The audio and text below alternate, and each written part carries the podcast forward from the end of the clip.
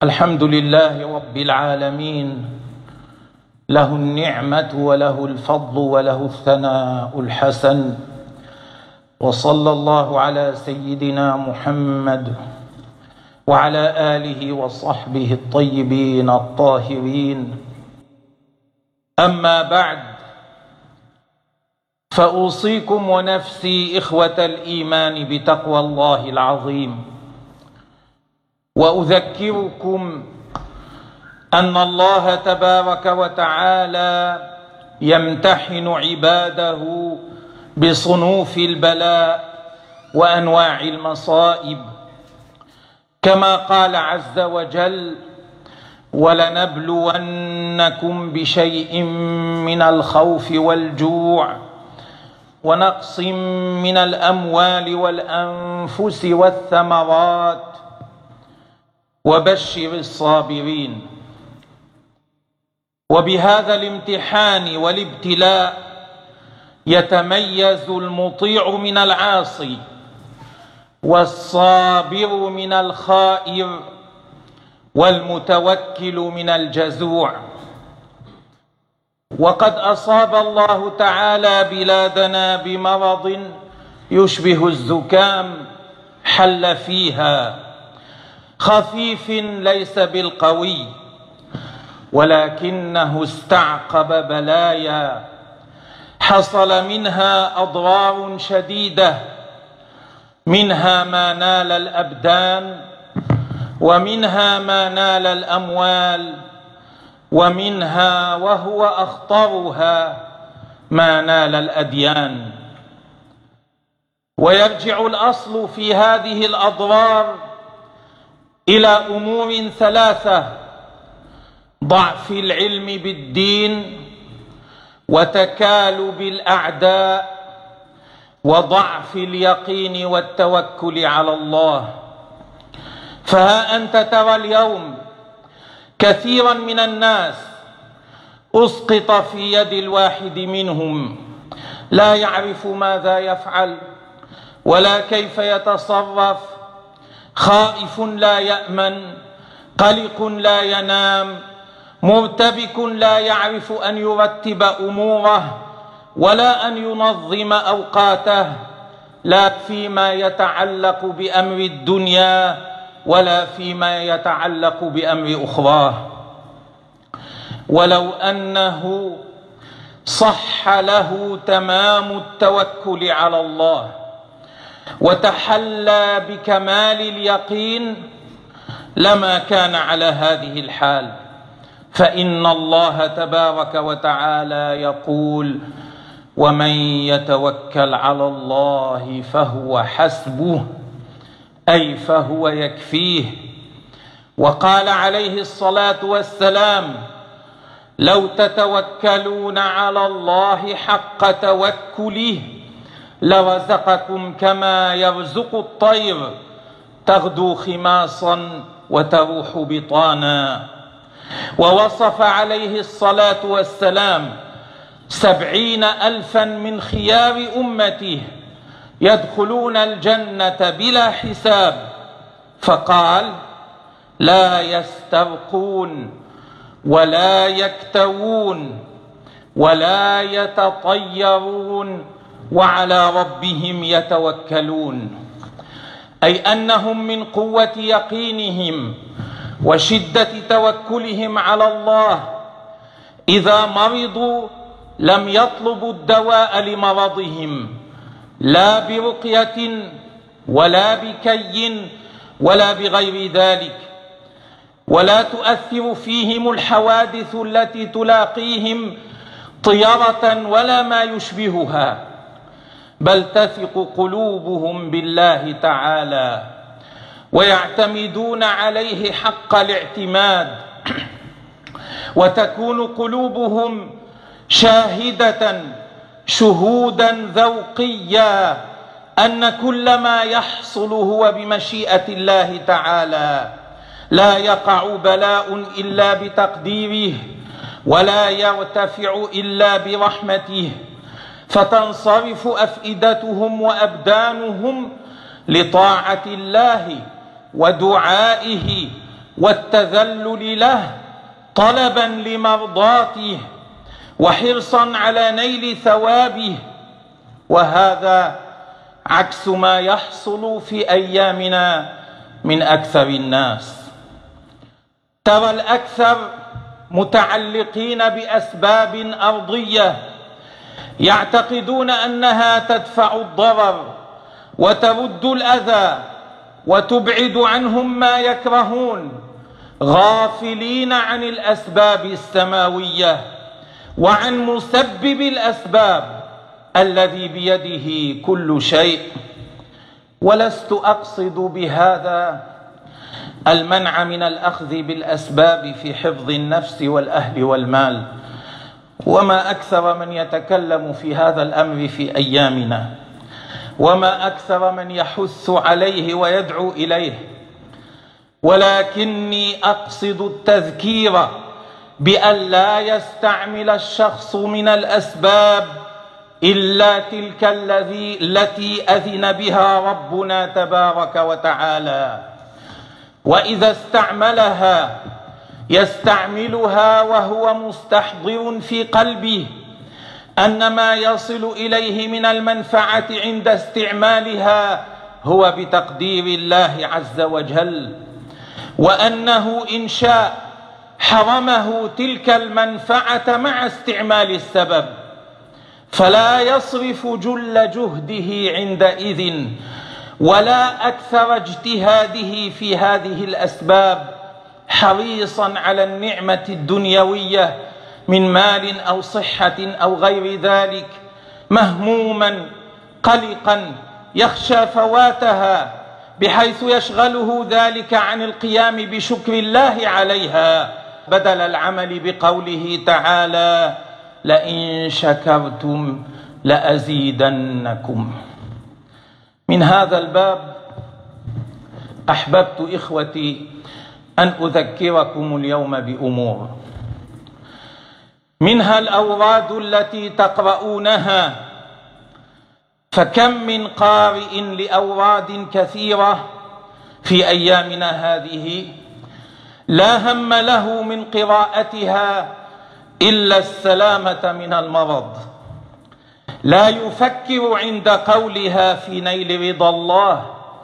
ولا في تحصيل الثواب من الله. فيخرج منها بلا أجر ويتعب بلا ثواب.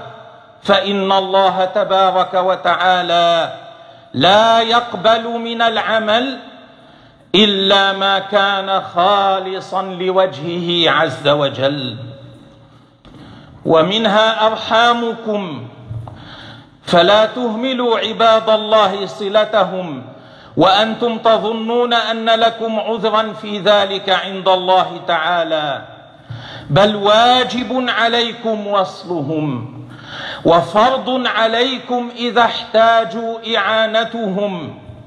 بل ينبغي أن تتخذوا هذه الظروف وسيلة ومطية لتتقربوا وتحسنوا إليهم لتقربوهم من أهل الحق. وتسمعوهم علم الدين وتفتحوا لهم الطريق لتعلمه. وجيرانكم جيرانكم. أوصى جبريل النبي صلى الله عليه وسلم بالجار حتى قال عليه الصلاة والسلام ظننت أنه سيورثه. هذه الأحوال فرصة لكم حتى تتفقدوهم وتقووا الصلة بهم وتحسنوا إليهم وتساعدوهم إن كانوا بحاجة وتعلموهم مما علمكم الله تعالى. وتذكر أخي أن النبي عليه الصلاة والسلام قال ما آمن بي أي ما كمل إيمانه ما آمن بي من بات شبعان وجاره جائع إلى جنبه وهو يعلم به. أصحابكم وأصدقاؤكم ومعارفكم لا تهملوا تفقدهم ولا تجعلوهم كأنهم من أهل البرزخ. ليتنبه كل منا كيف يخاطب الواحد منهم وكيف يعامله إذا أقبل صاحبه عليه ليضمه لم يكسر قلبه بعد العشرة الطويلة ويفر منه فراره من الأسد وإذا مد يده ليصافحه لم يتخيل أنه مد رمحا ليطعنه به لحظات عمرك لحظات عمرك لا تفرط بها تفريطك بالمدر الذي لا قيمة له ولا تشغلها بتتبع أخبار كورونا ومن أصيب به في هذا البلد أو ذاك البلد. ولا تجعل همك إذاعة وتلفزيونا وهاتفا وطعاما وشرابا وحلوى وما شابه ذلك. تضيع بهذا أنفاسك فيما لا يعود عليك بخير ولا على أهل بيتك بخير. بل احرص على أن تجد إنسانا لم يتعلم علم الحال والفرض العيني من علم الدين وما أكثرهم فعلمه إياه. فإن كنت لا تعرف أنت ذلك أو نسيته فاتفق مع إنسان ثقة عارف حتى يتعلم كلاكما منه. وانظر إذا كان عليك قضاء صلوات تركتها في الماضي فاستغل الوقت في ذلك. وإن كنت قصرت في حفظ كتاب الله تعالى فأقبل على ذلك. واجعل لنفسك حصة في الصباح. ومثلها في المساء تذكر فيها الله عز وجل طلبا لمرضاته وسعيا لنيل الأجر منه. وإذا مرض قريب لك أو جار أو صديق أو أخ في الله فلا توله دبرك ولا تتغافل عنه كأنك لم تسمع بعلته. ولا تشمئز منه. ولا تهرب من إعانته وتمريضه وخدمته. بل عامله كما كنت تحب أن يعاملك لو أنك أنت أصبت. وتذكر أن المرض لا يصيب إلا من كتب الله له أن يصاب به. وأن النبي صلى الله عليه وسلم قال لعبد الله بن عباس يا غلام لو أن الأمة اجتمعت على أن يضروك بشيء لم يضروك إلا بشيء قد كتبه الله عليك. ولو اجتمعوا على أن ينفعوك بشيء لم ينفعوك إلا بشيء قد كتبه الله لك. رفعت الأقلام وجفت الصحف.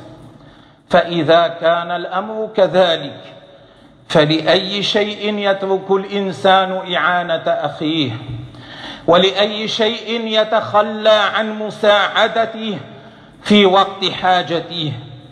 وقد قال رسول الله صلى الله عليه وسلم إن الله في عون العبد ما كان العبد في عون أخيه. وقال رسول الله صلى الله عليه وسلم من فرج عن أخيه كربة من كرب الدنيا فرج الله عنه كربة من كرب يوم القيامة.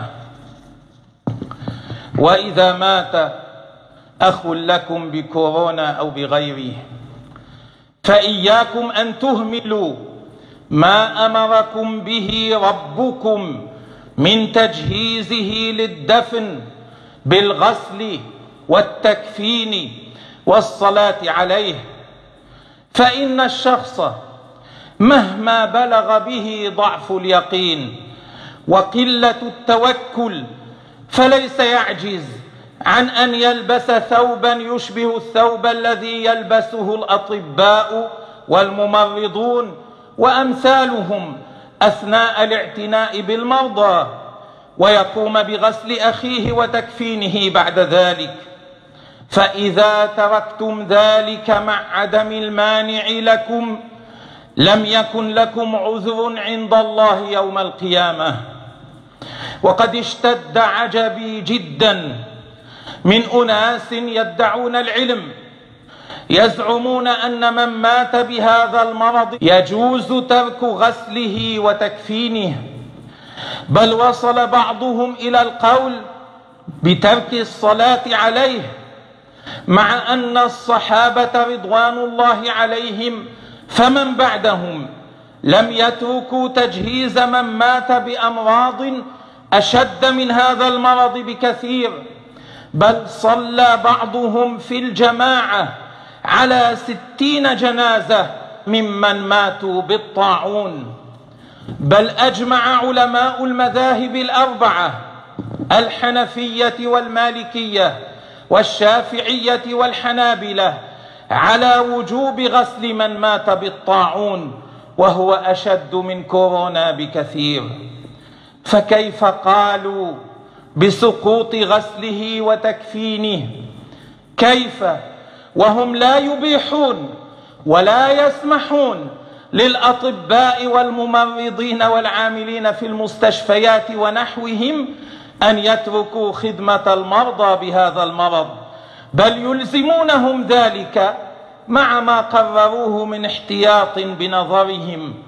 فكانوا لو صحت نياتهم وعرفوا الحرمة لأمواتنا يستطيعون أن يقرروا مثل ذلك الاحتياط مهما خافوا وظنوا أو تخيلوا. هذا مع العلم أن تجهيز الميت ودفنه فرض على الكفاية بينما التداوي من المرض سنة وليس فرضا. ولو ترك الإنسان مداواة نفسه من مرض حل به لم يأثم عند الله تبارك وتعالى. وأما دفن المسلم فهو من فروض الكفاية. وأما غسله وتكفينه ففرض على الكفاية. فكيف استجازوا ترك الفرض ولم يسمحوا بترك ما ليس فرضا؟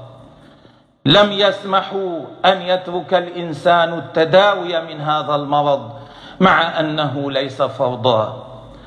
فما أهون أخاهم المسلم عندهم إذا مات. بلغ بهم الهلع إلى معاملته كأنه جيفة نتنة لا حرمة لها مع أن نبي الله صلى الله عليه وسلم قال إن حرمة المسلم عند الله أعظم من حرمة الكعبة. وقال كسر عظم المسلم ميتا ككسره حيا. ولذلك أكد الفقهاء من المذاهب الأربعة أن حرمته ميتا تشبه حرمته حيا. ولهذا السبب يقلبه الغاسل برفق عند غسله وكأنه حي بين يديه. عباد الله لا تضيعوا عن الخير في الأزمات ولا تفقدوا رشدكم في الشدائد ولا تنشغلوا عن آخرتكم بملهيات دنياكم. وتذكروا حديث رسول الله صلى الله عليه وسلم كل الناس يغدو فبائع نفسه فمعتقها أو موبقها فأعتقوا أنفسكم ولا توبقوها وتمسكوا بما جاء به نبيكم صلى الله عليه وسلم واشتغلوا بنشره وتبليغه ولا يثني عزمكم عن ذلك أوهام وتخيلات ولا يفت في عضدكم وسوسات يلقيها من لا يوثق بدينه ولا بخلقه ولا بصدقه. واقتدوا في طاعة الرحمن عز وجل وفي التوكل على الله تعالى في الشدائد بنبيكم صلى الله عليه وسلم. وعده المشركون وتهددوه فخاف عمه عليه وكلمه في ذلك فكان جوابه والله يا عم لو وضعوا الشمس في يميني والقمر في يساري ما تركت هذا الأمر حتى يظهره الله أو أهلك دونه. ووجده مشرك في بعض الغزوات منفردا عن أصحابه فقام على رأسه شاهرا سيفه وقال من ينجيك مني؟ فأجاب عليه الصلاة والسلام جواب الواثق المتوكل الذي لم يضطرب منه قلب ولا اهتز له من ارتباك جفن قائلا الله! فسقط السيف من يده فتناوله عليه الصلاة والسلام وقال من ينجيك مني؟ فقال كن خير آخذ فعفى عنه. عباد الله لكل واحد مقام فمتوكل على ماله ومتوكل على نفسه ومتوكل على لسانه ومتوكل على سيفه. ومتوكل على سلطنته ومتوكل على قفازه ومتوكل على كمامته ومتوكل على طبيبه ومتوكل على الله عز وجل. فأما المتوكل على الله تعالى فقد عمل بقوله تعالى وتوكل على الله وكفى بالله وكيلا فوجد الاسترواح في قلبه ونوه الله بذكره ورفع قدره وأناله رضاه ووعده بجنته. وأما من غفل واستروح إلى غير الله تبارك وتعالى فإنه يوشك أن ينقطع به فيهلك. عباد الله قال الله عز وجل فأما الزبد فيذهب جفاء وأما ما ينفع الناس فيمكث في الأرض. فلا تكن أخي متكاسلا لا تكن أخي متخاذلا لا تكن أخي زبدا لا تكن زبدا.